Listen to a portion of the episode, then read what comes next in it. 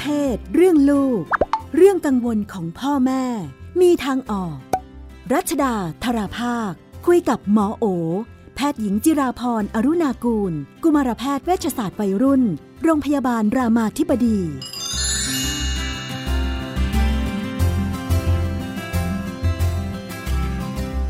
ในช่วงเรื่องเพศเรื่องลูกเราอยู่กับคุณหมอโอนะคะ สวัสดีค่ะ ค่ะ สวัสดีค่ะพี่นุ่น สวัสดีค่ะ ท่านผู้ฟัง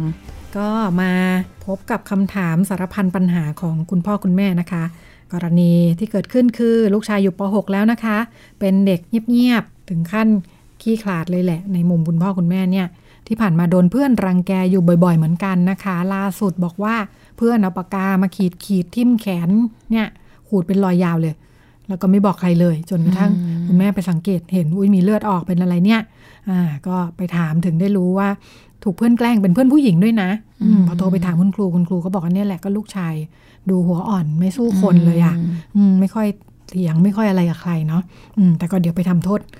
เด็กให้นะคะ สอนลูกยังไงดีล่ะ เกิดปัญหานี้ขนาดเพื่อนผู้หญิงยังมารังแกเลยเออแต่แบบว่าปกติจะสอนให้แบบว่าใครมารังแกชกเลย อันนี้เป็นเพื่อนผู้หญิงด้วยต้องแบบทำไงดีก็ตอบโต้กับเพื่อนผู้หหญิลังกๆก็กลับมาดูที่ลูกเราก่อน เนาะมันมีจุดที่เป็นอันที่เราช่วยพัฒนาลูกเราได้แน่ ๆ ก็คือ เอ๊ะทำไมลูกของเราเนี่ยดูแบบไม่มั่นใจไม่กล้าสู้นะคะ ที่สำคัญอันหนึ่งที่จากเรื่องนี้เนี่ยก็คือ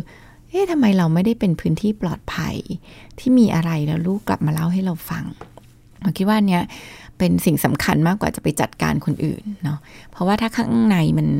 เริ่มแข็งแรง เริ่มแข็งแกร่งอะมันก็จะสามารถที่จะหาวิธีการแก้ปัญหาได้ได้มากขึ้นมันกลับมาสำรวจก่อนว่า อะไรทำให้ลูกเราเนี่ยถึงดูแบบไม่ค่อยกล้าไม่มั่นใจจนดูถูกแกล้งได้ง่ายนะคะ ลูกเราเซลล์ข้างในเขาเนี่ยไม่ค่อยดีหรือเปล่า หลายครั้งเนี่ยเด็กที่รู้สึกข้างในมันตัวเล็กอะ เนาะรู้สึกว่าเราตัวเล็กเราก็ไม่กล้าสู้เราก็ไม่กล้าบอกใครเราก็ไม่กล้าปิดปากแล้วก็ไม่กล้าแม้กระทั่งจะปกป้องตัวเองให้ลองกลับมาดูว่าตรงเนี้ยมันเป็นยังไง เซลล์ตรงเนี้ยค่ะ มันเป็นสิ่งที่เราเสริมได้ทำให้มันให้มันกลับมามีศักยภาพ หรือกลับมาเป็นเซลล์ที่จริง ๆ เขาควรจะมีได้เนาะกลับมาลองดูเรื่องการเลี้ยงดูนะคะ เอ๊ะเราทำให้เขา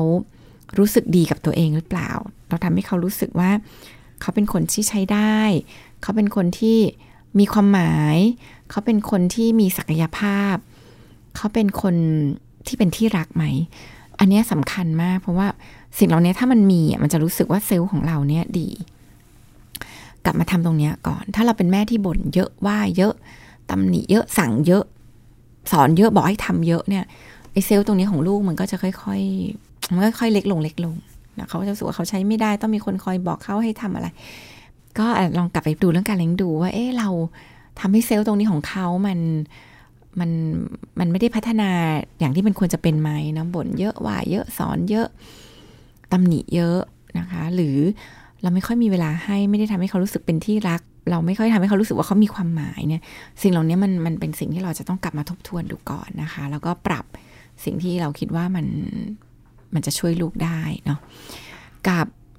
อันที่สองประเด็นที่อยากชี้ให้ดูก็คือ เออทำไมเราไม่ได้เป็นพื้นที่ปลอดภัยบางที่ไอการที่เราจะจัดการกับปัญหาเรื่องล้อแกล้งรังแกได้เนี่ยมันผ่านการแบบผ่านการฝึกฝนผ่านการฝึกฝนซึ่งบางครั้งเด็กก็คิดไม่ได้ คิดไม่ออก แต่ว่าถ้ามีผู้ใหญ่คอยช่วย มองวิธีการแก้ปัญหาเนี่ย มันจะช่วยทำให้มันมันจะทำให้เขาสามารถจะ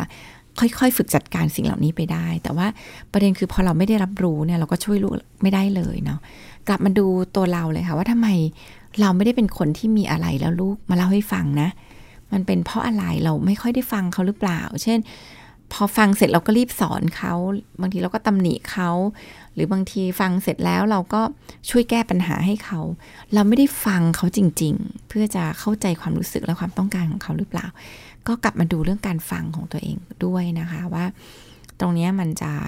มันจะทำให้เราไม่ไม่เป็นพื้นที่ปลอดภัยของลูกหรือเปล่า ไม่เป็นหลุมหลบภัยให้ลูกไหม เมื่อเรารู้สึกว่าเราฟังเป็นมากพออันนี้เราก็จะเริ่มฝึกการ แก้ปัญหาให้ลูกนะคะ อย่าไปแนะนำว่าสู้กลับเนาะเด็กบางคนเนี่ยสู้กลับไปแล้วเจ็บหนักกว่าเดิม แต่เราให้ลูกเป็นคนประเมินว่าปัญหาเนี้ยเขาจะแก้ยังไงได้บ้าง ให้ลูกเป็นคนฝึกคิด เพราะว่าเขาเป็นคนที่อยู่ในตรงนั้นเนาะก็จะคิดมาเช่น ก็เดินหนีไปอย่าสนใจอะไรเงี้ยเราก็ชวนเขามองเห็นให้เห็นออปชันอีกหลาย ๆ อย่างเนาะถ้าเดินหนีแล้วเขายังตามมาลูกเช่นอย่างเงี้ยเขาก็อะไรเงี้ยลูกก็จะได้มองมองเห็นภาพที่จะแบบมีหลาย ๆ ทางเลือก เช่น ตะโกน บอก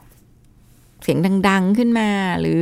ไปบอกครูหรืออะไรพวกนี้ค่ะ หรือให้เพื่อนช่วยอะไรมันจะได้เห็นรูปแบบของการแก้ปัญหาในหลายรูปแบบ หรือเขาจะคิดได้ว่าต้องผลัก อะไรอย่างนี้ก็ก็เป็นสิ่งที่เราก็บอกเขาได้ว่า เออไปลองหนูอยากคิดว่าวิธีไหนเวิร์กไปลองดูสิแล้วการลองเนี้ยมันทำให้เกิดการเรียนรู้ว่า ลูกเราจะปกป้องตัวเองได้ยังไงนะคะสำคัญก็คือบอกลูกว่าปัญหานี้เป็นปัญหาที่ แม่คิดว่ามันยอมรับไม่ได้เนาะเป็นปัญหาที่เราต้องแก้ไข อย่าจำยอม ถ้าเขาลองด้วยตัวเองแล้วไม่ work เนี่ย แล้วเราก็ค่อยติดตามผลด้วยเนาะก็ถ้าไม่ work ยังไงเราก็จะเป็นคนที่คอยช่วยเขาอยู่เสมอ บางครั้งอาจจะต้องอาศัยพ่อแม่เข้าไปคุยกับที่โรงเรียน เพราะว่าปัญหามันควรจะได้รับการแก้ไข ไม่ใช่แค่ แล้วการแก้ไขมันจะไม่ใช่แค่การแบบทำโทษเด็กอีกคนหนึ่งนั่นไม่ใช่การแก้ไขเลย เนาะบางทีทำให้ปัญหามันเยอะกว่าเดิมทำให้ลูกเราโดนหนักกว่าเดิม การแก้ไขคือการสำรวจว่าเด็กอีกคนมีปัญหาอะไร ที่ทำให้เขาเนี่ยไปแกล้งเด็กคนอื่นอยู่ตลอด แล้วมันต้องช่วยตรงนั้น มันถึงจะแก้ไขปัญหานะคะต้องดูแลทั้งสองบ้าน กรณีนี้ป .6 แล้วเนาะโตพอสมควร ถ้าเจอปัญหานี้เนี่ยการคล้ายๆ มีความซ่อมอยู่ประมาณหนึ่งยากไหม แสดงว่าต้องมาปรับทั้งเรื่องตัวลูกเองแล้วก็ความสัมพันธ์ก็ยากกว่าเด็กป .2 คือเวลาอะไรที่แบบพ่อแม่ก็จะมีคำถามนี้เสมอว่ายังแก้ได้ไหม แก้ทันไหมสายไปหรือเปล่าเนาะตอบแบบนี้ตลอดคือ แก้ได้ แก้ทัน มนุษย์พัฒนาตลอดชีวิตนะคะ สายไปไหมไม่สายไป รู้วันนี้ดีกว่ารู้พรุ่งนี้นะคะ ยากไหมก็ยากกว่าแก้กับตอนเด็ก ๆ ก็ต้องทำใจยอมรับกับความเป็นจริง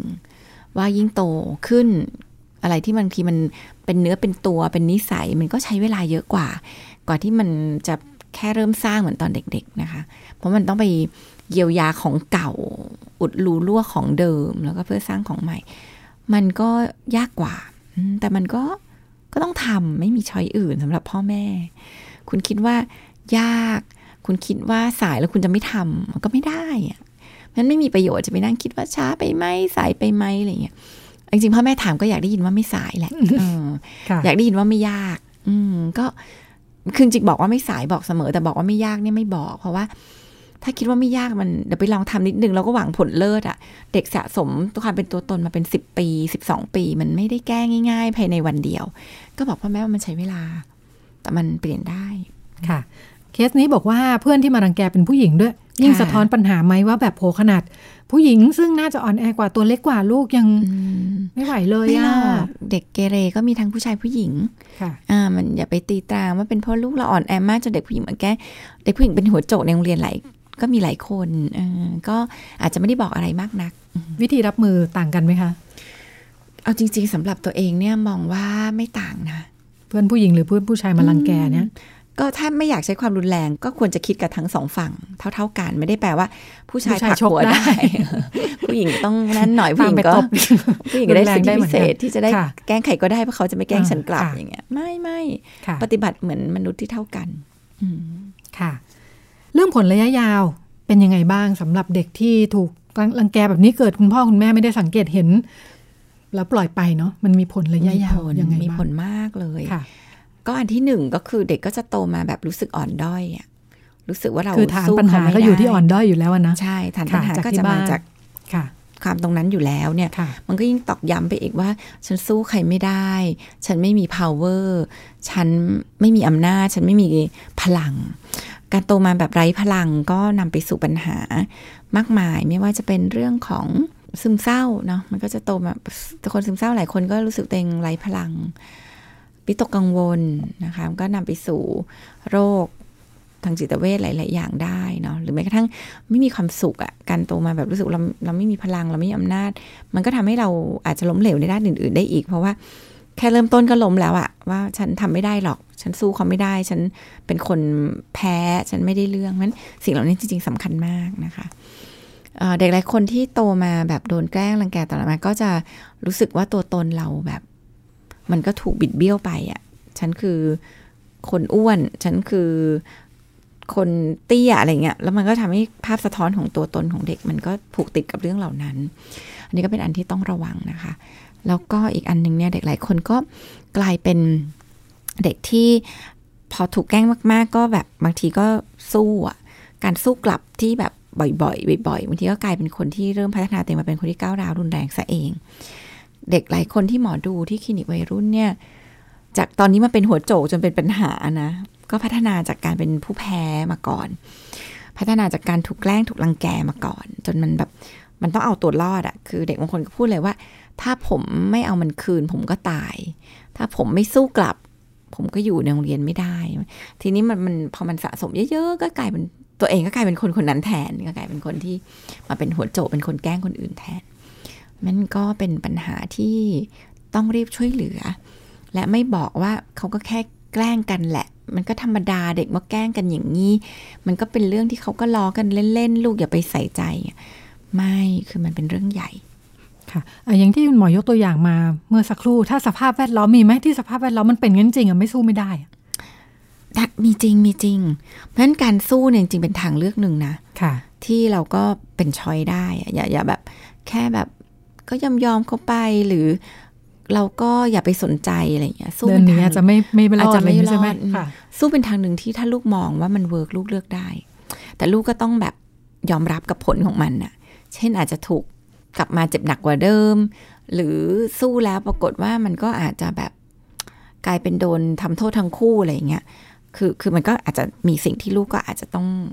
มองแล้วก็ยอมแลกแต่หลายครั้งมันอาจจะคุ้มก็ได้อะ ที่ทำให้คนหนึ่งพอสู้กลับแล้วมันก็ไม่กล้ามายุ่งกับเราอีกเลยอะไรเงี้ยมันก็ก็เป็นเป็นทางที่ก็ให้เขาเลือกได้ค่ะ เราก็ไม่แนะนำว่าสู้กลับเลยลูก แต่ถ้าเขาบอกว่าเขาอยากจะผลักกลับ เราก็บอกว่าก็ลองดู มันอาจจะเวิร์กก็ได้ แต่ว่าหนูก็ต้องระวังมันก็จะเขาก็จะกลับมาเหมือนกันเออถ้าผลักกลับแล้วยังไงวิ่งจูดเลยละกันอะไรเงี้ยเนาะก็ก็อาจจะสอนเรื่องการเอาตัวรอด ชีวิตคือการเรียนรู้นะคะ ชีวิตการเรียนรู้ด้วยการทดลอง เอาสักแบบว่าประเมินประเมินความเสียหายอยู่ในขอบเขตที่รับใช่ยังรับได้นะคะอ่าเราขยับไปอีกบ้านหนึ่งบ้าง อันนี้ลูกชายเหมือนกันเก้าขวบแล้ววันเสาร์อาทิตย์ก็จะพาไปเล่นบ้านคุณยายนะคะ มีพี่พี่น้องน้องๆลูกพี่ลูกน้องญาติญาติๆหลายคนอ่าก็จะมีอ่าน้องชายอยู่คนหนึ่งเป็นอายุ 8 ขวบเนี่ยแต่ตัวอ้วนก็จะตัวโตมากนะคะ แต่ก็ พฤติกรรมบอกว่าจะดูนุ่มนิ่มนิดนึงญาติญาติๆทุกคนก็อ่าสังเกตแหละแบบว่าดูรักสวยรักงามนะ หลังๆ ก็เริ่มอ่าใส่เสื้อผ้ารัดๆอะไรอย่างนี้นะคะอ่าเป็นที่สะดุดตาของญาติพี่น้อง เวลาไปเล่นบ้านคุณยายเนี่ยอ่าพี่น้องสองคน ลูกพี่ลูกน้องเนี่ยเขาก็จะไปเล่นกันในห้องของลูกผู้น้องคนนี้แหละอ่าเพราะเป็นห้องแอร์นะคะ เมื่อเดือนที่ผ่านมาอ่าล่าสุดเลย ลูกชายซึ่ง เก้าขวบและดูไม่ค่อยจะรู้เรื่องรู้ราวเนี่ยนะ ดูทรงแล้วเนี่ยก็กลับมาเล่าว่าน้องแปดขวบที่ว่าเนี่ยบังคับให้ถอดกางเกงอืมแล้วก็เอามือถือถ่ายถ่ายรูปไว้ เยอะเลยนะคะอืมแล้วก็บอกว่าอย่าไปบอกใครนะไม่งั้นจะฆ่าให้ตายเลยแกตัวโตเนาะเออก็บอกว่าลูกก็เอาเอามือถือกลับมาด้วย พอดีเป็นมือถือที่คุณแม่ให้ไปเล่นนี่แหละก็ลบรูปออกหมดนะคะ แต่ก็เอาไงต่อดี ตอนนี้เลยยังไม่กล้าพาลูกไปเล่นบ้านนู้นนะคะอืมอ่าหนึ่งควรจะทำยังไงกับลูกชายดี เท่าที่ฟังอาการแล้วแกคือไม่ออกแนวไม่รู้เรื่องอะแกก็มาเล่าธรรมดาธรรมดานี่แหละอืมเออน้องเขาอย่างนี้อะไรเงี้ยนะคะ อืมต้องคุยกับลูกยังไงดี ก็ถามความรู้สึกลูกเราก่อน ว่าลูกค่ะเราเนี่ย รู้สึกไง ที่เขาทำแบบนั้นคือคือไปสอนโดยที่บางทีเขาไม่ได้รู้สึกเนาะก็ก็ฟังความรู้สึกเขาก่อนก็จะรู้สึกไม่ชอบ อาจจะรู้สึกเฉยๆอะไรเงี้ยก็ต้องชวนเขาคุย ว่าการที่เขาทำอย่างเงี้ยเขาทำเพราะอะไรมันจะมีผลอะไรที่จะเกิดขึ้นบ้างนะคะ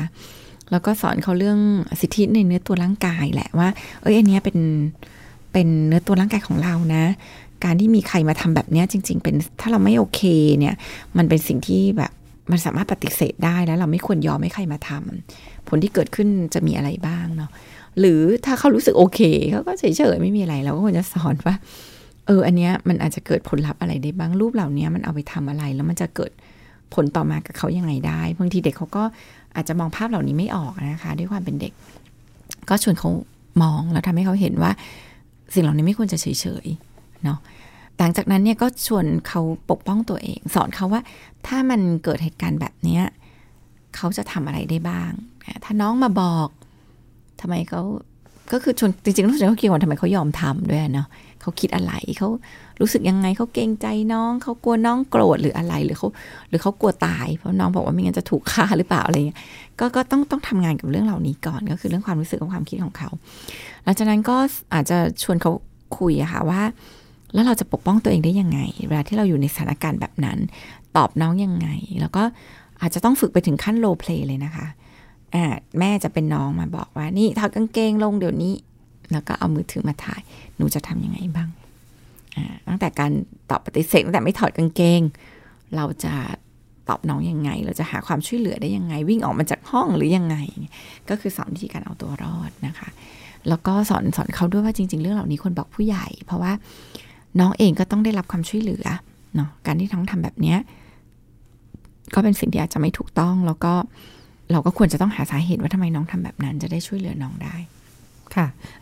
มาทางฝ่ายที่น้องน้องแปดขวบนี่แหละ ว่าที่ทำแบบนี้เนี่ยเกิดอะไรขึ้นได้บ้าง เป็นเรื่องความรู้สึกทางเพศไหม หรือว่ายังไงเรื่องความหลากหลายทางเพศของเขามีส่วนหรือเปล่าอื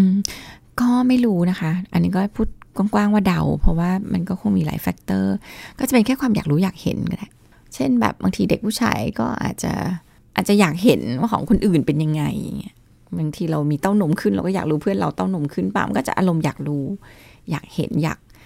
ลองเนาะแต่ว่าไอการเอามือถือมาถ่ายเนี่ยมันดูเป็นอะไรที่แบบเออน่าสนใจว่า เอ๊เขายังไง มันอาจจะเป็นรูปแบบบูลลี่ก็ได้ เช่นแบบถ่ายแล้วให้อายอ่าแบบเอามาล้อเอามาตลกเอามาขำก็ได้ หรือมันจะเป็นความสนใจเรื่องเพศก็ได้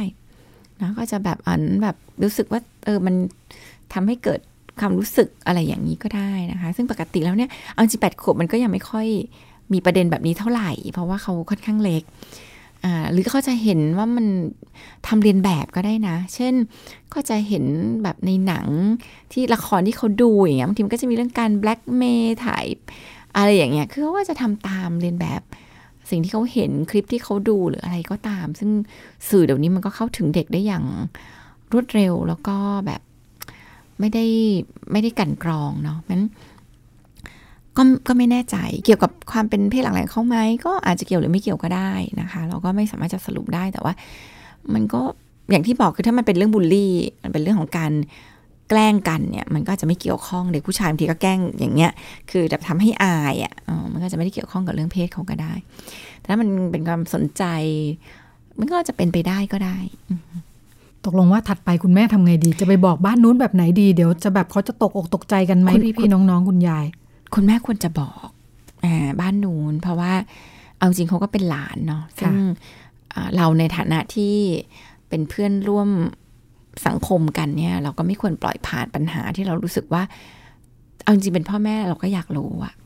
เราก็เข้าไปคุยกับเขา แต่ว่า การเข้าไปคุยก็ก็บอกตรงไปตรงมา ก็ไม่เบลมหรือสรุป อย่าไปตีความว่า เนี่ยลูกเนี่ยหมกมุ่นทางเพศเลย คือหลีกเลี่ยงทำไปเล่าแฟกต์ว่าเนี่ยพอดีพี่เล่าให้ฟังว่าน้องให้พี่ถ่ายรูปแล้วก็ถ่ายอันนี้นะแล้วก็พยายามอย่าไปพาดพิงเรื่องเกี่ยวกับที่เขาจะเป็นเพศหลากหลายอะไรอย่างนี้เนาะเราเราเราไม่รู้นะเราพูดประเด็นสิ่งที่เขามาละเมิดร่างกายคนอื่น อันนี้ก็น่าจะเป็นหัวข้อหลักที่เราต้องไปคุยค่ะ มีมีแนวทางไหมครับว่าเราจะจัดการยังไงบ้านนู้นอะไรอย่างนี้ บ้านนู้นก็ควรจะคุยกับลูกว่าทำเพราะอะไร เขารู้สึกยังไงแล้วเขาทำเพราะว่าเขาต้องการอะไรมันก็มีความต้องการบางอย่างแหละแล้วถ้าเกิดสิ่งเหล่านั้นมันไม่โอเค แล้วก็อาจจะคุยกับลูกว่า มันไม่โอเคที่เราจะสนุกสมมุติเขาต้องการความสนุกเนาะเขารู้สึกมันตลกดีอย่างเงี้ยแล้วก็ชวนลูกให้ให้เข้าใจมุมมองหรือความคิดของคนอื่น ถ้าเป็นหนูโดนทำแบบนั้นบ้าง ลูกจะรู้สึกยังไง ลูกชอบหรือเปล่าที่สมมุติว่ามีเพื่อนมาจับลูกแก้ผ้าเราถ่ายรูปแล้วเขาจะไปส่งให้คนอื่นดูลูกชอบไหม หรือเขาจะไม่ส่งหรอกแต่เขามาขู่ว่าเขาจะส่งลูกชอบหรือเปล่า ถ้าไม่ชอบอย่าทำกับคนอื่นค่ะ เจอปัญหาทั้งสองบ้านเนาะไปช่วยกันดูว่าเกิดอะไรขึ้นนะคะ ก็เป็นช่วงที่นำมาฝากกันค่ะ ในช่วงเรื่องเพศเรื่องลูกนะคะ วันนี้หมดเวลาแล้วค่ะดิฉันกับคุณหมอโอลาคุณผู้ฟังไปก่อน สวัสดีค่ะ ค่ะ สวัสดีค่ะ ตอบทุกข้อสงสัย เรื่องเพศเรื่องลูก ที่ Thai PBS Podcast